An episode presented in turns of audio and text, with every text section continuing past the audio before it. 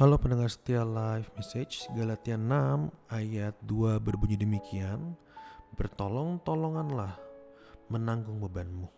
Demikianlah kamu memenuhi hukum Kristus.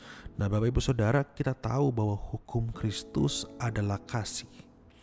Kalau kita tahu bahwa hukum Kristus adalah kasih dan kita di di encourage diingatkan untuk melakukan hukum Kristus, maka sejatinya kita membutuhkan orang lain untuk memenuhi hukum Kristus itu. Hukum Kristus tidak pernah didesain untuk dilakukan sendirian, karena tidak mungkin kasih dilakukan dengan cara sendiri. Kasih harus ada objeknya, di mana kita harus melaksanakan kasih kepada siapa, ya kan? Nah makanya waktu Galatia, Paulus ngomong kepada jemaat Galatia, Paulus berbicara jelas bahwa untuk melakukan hukum Kristus kita harus saling tolong menolong karena dengan demikian kasih dinyatakan. Kalau kita menjadi pengikut Kristus, kita tidak bisa me mengasingkan diri lalu melakukan hukum Kristus saja, melakukan firman Tuhan saja. Tidak bisa demikian, karena kita bukanlah pengikut dari seorang yang egois. Kristus itu tidak, tidak pernah egois. Kristus itu selalu memikirkan orang lain. Bahkan di saat di kayu salib pun Yesus tetap memikirkan orang lain. Ampunilah sebab mereka tidak tahu apa yang mereka perbuat. Pikirannya terus tetap kepada orang lain.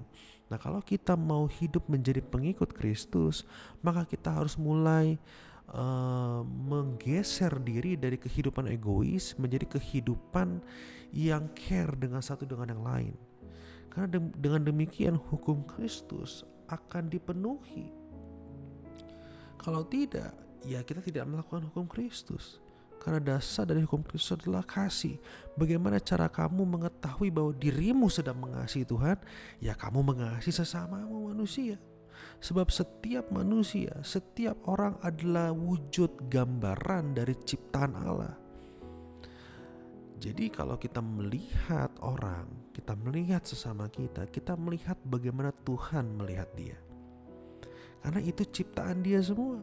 Kita semua adalah ciptaan Tuhan. Dan dan ada baiknya kita bisa saling membangun satu dengan yang lain, mengasihi satu dengan yang lain. Barulah di situ kita bisa melakukan hukum Kristus.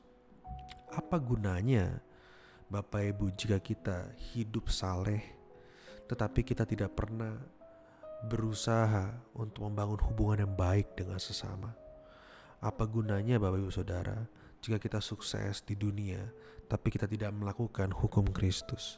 Apa gunanya Bapak Ibu Saudara jika anak-anak kita berhasil, anak-anakmu berhasil, tapi anak-anakmu tidak memiliki kasih dengan yang lain? Betapa rusaknya dunia, betapa rusaknya esensi kekristenan jika kita tidak hidup di dalam kasih, jika kita tidak hidup bertolong-tolongan menanggung beban sesama kita. Percayalah, waktu kita menanggung beban sesama kita, kita itu sedang belajar memiliki keluasan hati seperti hatinya Tuhan. Apa yang kita lakukan bukan untuk diri kita sendiri, tetapi untuk kepentingan Tuhan, kepentingan sesama. Dan untuk itulah kita dipanggil untuk hidup di tengah dunia ini, di tengah masyarakat ini. Dan kalau saudara tahu Yesus pun hadir di dunia, mereka hadir, dia hadir duduk bersama-sama dengan mereka. Menolong mereka, menanggung beban mereka yang berkekurangan. So Bapak Ibu Saudara mari kita hidupi rasa saling tolong menolong ini supaya kehidupan Kristus, esensi kasih nyata dalam hidup kita. Tuhan Yesus memberkati.